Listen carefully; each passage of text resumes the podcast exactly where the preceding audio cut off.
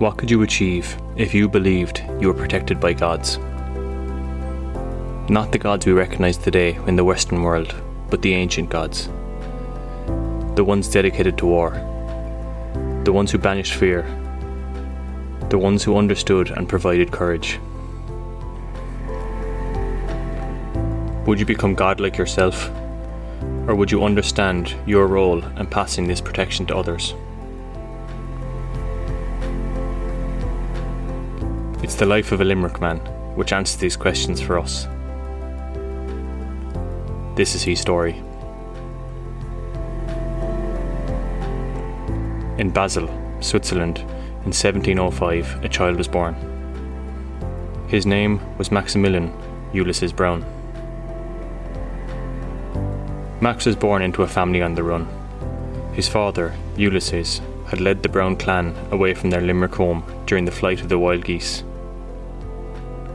As the great houses of Ireland fell under the Treaty of Limerick.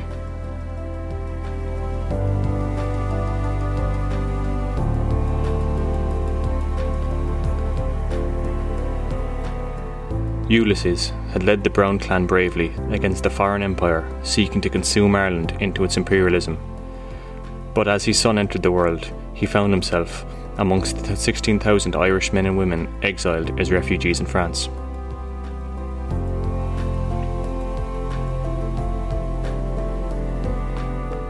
The loss at the Battle of the Boyne and at Aughrim had left irreversible scars on their souls.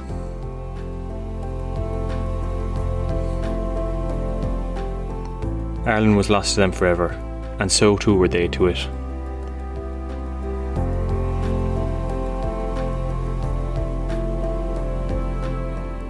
Ulysses understood.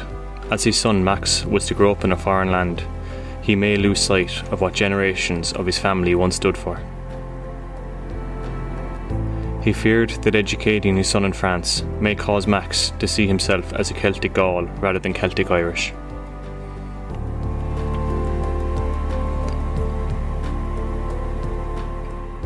As a result, although forbidden to do so as part of the treaty terms, Ulysses arranged that Max be educated and trained as a soldier of Ireland. He wished upon wishes that the sword his son may strike would be led by Neath, the Irish god of war. He wished that his courage would come from Lugh, the goddess of courage. And he wished that Cuchulainn would stand by his son in battle. Max was sent to Limerick, and here he learnt the way of the Celtic warrior. Whilst he was away, more and more Irish poured into France for sanctuary. During the 18th century, nearly 450,000 Irish men would pick up swords for the French army as the foreign English rule banished them from their home.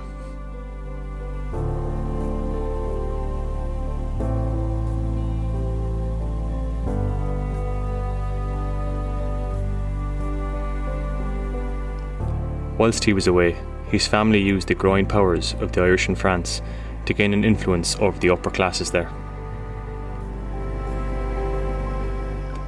The Irish soldiers recognised the Brown clan for the great leaders they were and wished to fight amongst their ranks.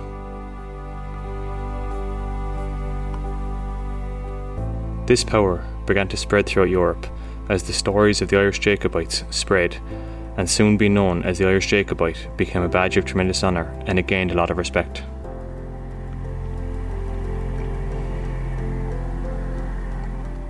As a result, Max's uncle, George, was elected to the management of staff of an Austrian military academy based in Hungary. George sent word to Limerick seeking an update on his nephew's development as a soldier.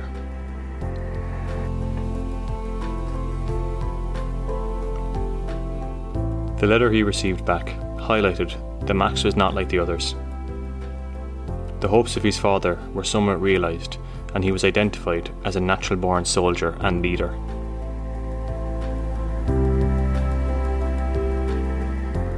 Max was smuggled out of Limerick and brought to Hungary to become a soldier in the school his uncle was a part of.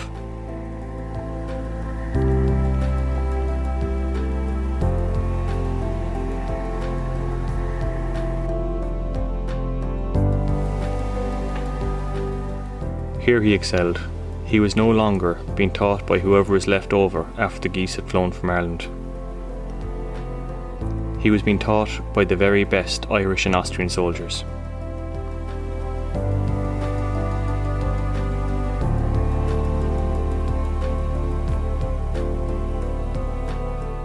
He spent the next eight years here, perfecting his skills and knowledge of war. When he graduated, he met a woman called Maria von Martinitz. She was the daughter of the Austrian Viceroy of Sicily. At age 19, they married. By the time he graduated, his father was one of the key figures in the Austrian army, and his uncle George had left Austria to become one of the top officials under the Holy Army of Emperor Joseph II.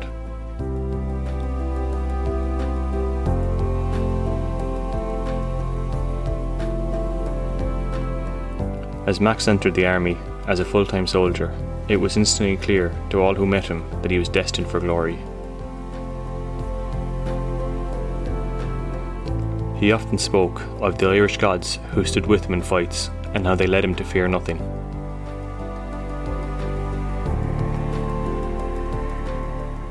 The only fear he carried was that one day he would not be able to defend his home as his father and countrymen were unable to do.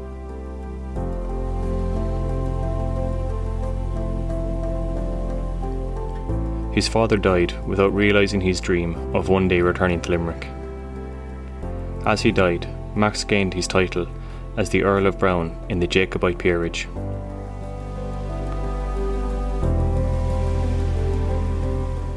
It was somewhat strange for a foot soldier to have such a title at such an early age of his career, but it was a title he wore with great pride. Most of his early career was spent training, with the odd skirmish thrown in.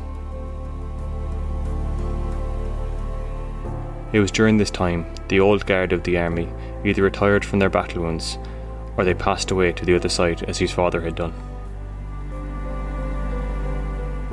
Fearful they might lose Max to a higher paying force, the Austrian army quickly promoted him to colonel of an infantry regiment at the age of just 19. He was the youngest leader in their army.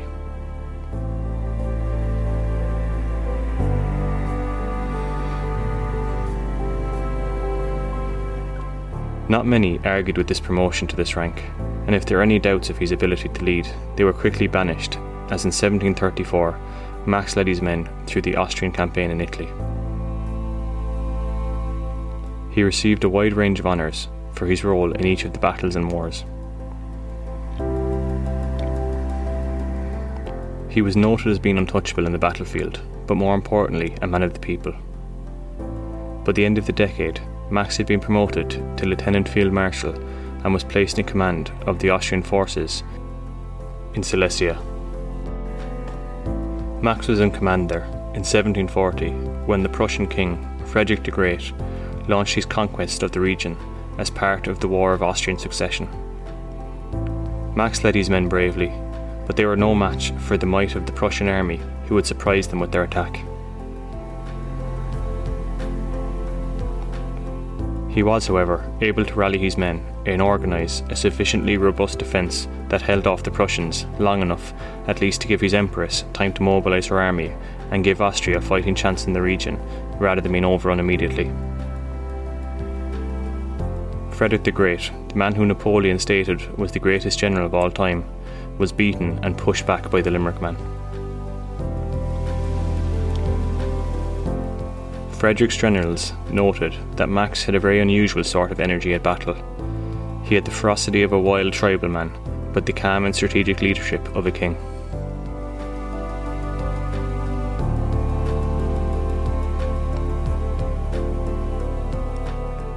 Max served at the Austrian defeat at the Battle of Mollwitz, where he was badly wounded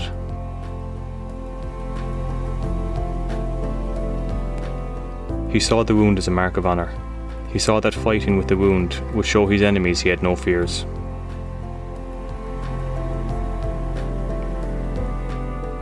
From his time in Limerick, he learnt that to do anything other than aggression and war would lead to your defeat.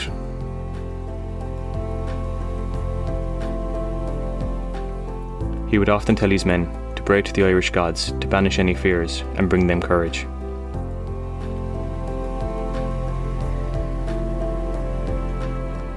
With his men, Max fought in many parts of Europe, east and west.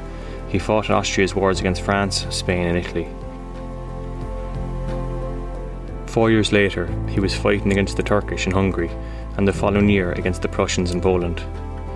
He fought the French on the Danube of the Rhine, and in 1743, and against the Spanish and Italian a year later. In 1746, he drove both the French and the Spaniards from northern Italy and invaded southern France. The military historian, Major O'Cahill, another of the wild geese, wrote in Vienna in 1785 Max was tall and lean, accustomed to hardship and sharing the lot of his soldiers. He had a profound knowledge of men.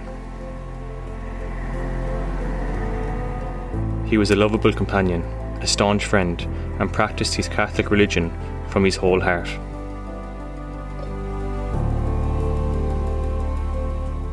Saying his prayers in Irish. He loved the Austrian army and the men he commanded. Irish remained close to his first language, but remarkably, as a result of his father's influence and his early years in Ireland, when Max spoke English, he spoke with a thick Limerick accent.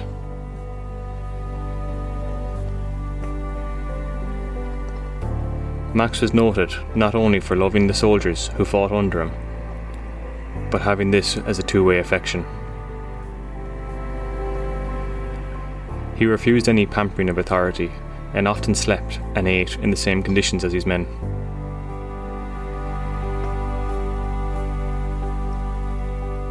This again was a learning from his time in Limerick. No man was above any other, and he understood in order to achieve, they must suffer together.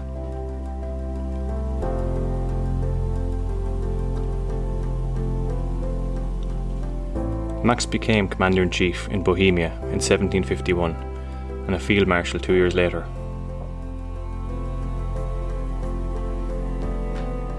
He was in Bohemia when the Seven Years' War opened with Frederick's invasion of Saxony. Max's army, advancing to the relief of Pirna, was met and after a hard struggle was defeated. When he saw his men were struggling, however, he refused to see them die as a result of his pride and organised what is today recognised as one of the best retreats in war. They retreated back up the nearby mountains.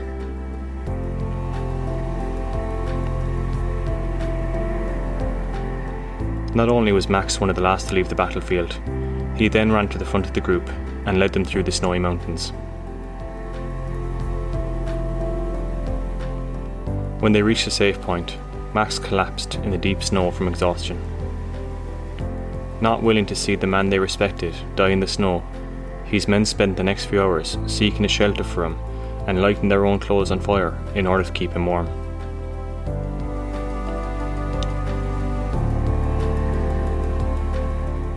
The following year, Max led his men into battle in Prague against the Prussians. As he led a bayonet charge against enemy lines, he made a very rare mistake and misjudged the trap set by the opposition. He was stabbed and left bleeding on the floor. His men, who were heavily pushed back, ignored all other orders on the battlefield and set their sights on getting him to safety. As the blood drained from Max's wound, he watched with blurry eyes as his men, outnumbered, not only fought the Prussians away from where he lay, but they also managed to pull him to safety.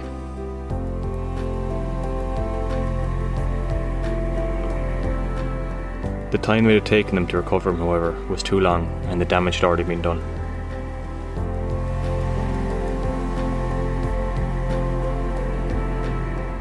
Max was brought to the home of Prince Mansfield, another member of the Wild Geese, and his wife was sent for.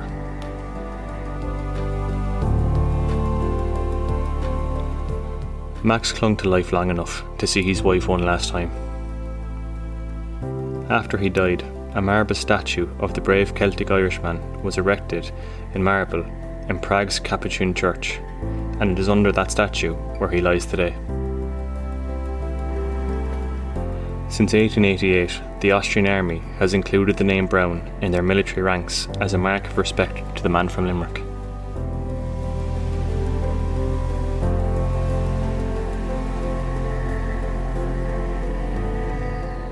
Today's music was written, performed, and produced by Ryhan O'Halloran. The story was researched and scripted by myself, Oran. If you want to help support this podcast, you can buy us a coffee at www.buymeacoffee.com slash we the Irish or leave us a review on your podcast app. Orna Sanam Dun, Gurv Magut, Slánanish.